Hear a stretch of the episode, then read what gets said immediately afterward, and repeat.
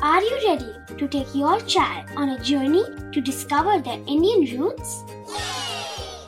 Introducing Chimes, the ultimate audio platform for young minds aged 3 to 15. At Chimes, we believe in the power of storytelling to connect children to their cultural heritage. From captivating folk tales to colorful festivals to mesmerizing history, Chimes brings the rich stories of Indian traditions to life. So connect your child to their Indian roots with us. Download the app today and start the journey. Search Chimes Kids Audio Stories and Podcasts app on Apple or Google Play Store. Chimes, audio that inspires.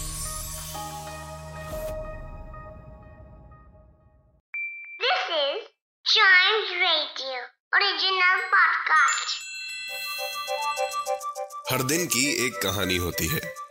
कुछ ऐसी बातें जो उस दिन को बना देती हैं हिस्ट्री का हिस्सा।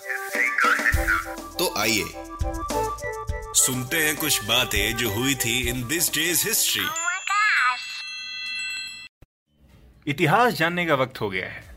आज हम जानेंगे कि एक म्यूजिकल इंस्ट्रूमेंट कब बना और किसने बनाया और उसका पेटेंट कब लिया गया। फिर हम जानेंगे एक पब्लिक लाइब्रेरी के बारे में जिसको आज डेडिकेट कर दिया गया था पब्लिक के लिए। फिर हम जानेंगे एक ऐसे इंसान के बारे में जिसने बाईफोकल लेंस का इन्वेंशन किया था और आज ही उसको अनाउंस भी किया। तो शुरू करते हैं 1785 से। आपने बेंजामिन फ्रैंकलिन का नाम सुना है? यस उन्हीं से रिलेटेड एक हिस्ट्री है। 1785 में आज के दिन बेंजामिन फ्रैंकलिन जिनको founding father of United States भी कहा जाता है उन्होंने इन्वेंशन की अनाउंसमेंट कर दी थी। कौन सी इन्वेंशन की? बाईफोकल्स की। बाईफोकल्स क्या होता है? Bifocals are eye glasses with two distinct optical powers ये उन लोगों को रेकमेंड किया जाता है जिनको नज़दीक की चीज़ें क्लियरली नहीं दिखती। कभी कभार ये वाली दिक्कत उम्र के हिसाब से आती है एजिंग के हिसाब से। कभी कभार कई लोगों को बचपन से ही होती है और उनको ये वाले ग्लासेस बाईफोकल्स रेकमेंड करे जाते हैं। अब बात करते हैं एक म्यूजिकल इंस्ट्रूमेंट अकॉर्डियन की। अ म्यूजिकल इंस्ट्रूमेंट एक बॉक्स शेप्ड इंस्ट्रूमेंट होता है राइट right? जिसके अंदर एक स्क्वीजिंग वाला बॉक्स होता है, जो स्क्वीज होता है, फिर खुलता है, फिर स्क्वीज होता है, खुलता है, और उससे म्यूज़िक क्रिएट होता है। आज के दिन ये पेटेंट सिरिल डेमियन को मिल गया था वियना के, जो कि ऑस्ट्रियन अंपायर के थे।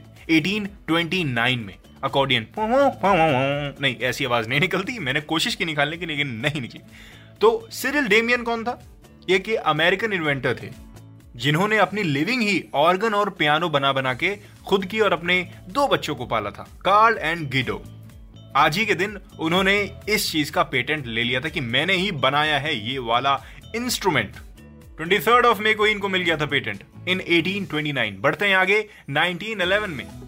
1911 में आज के दिन एनवाईपीएल न्यूयॉर्क पब्लिक लाइब्रेरी डेडिकेट कर दी गई थी पब्लिक को it's a public library system in New York city इसके अंदर 53 मिलियन आइटम्स हैं और इसकी 92 लोकेशंस हैं और आपके लिए मैं बता देता हूँ ये library this New York public library is the second largest public library in the United States and the fourth largest in the world fourth largest in the world. It is private, non-governmental, independently managed, non-profit corporation.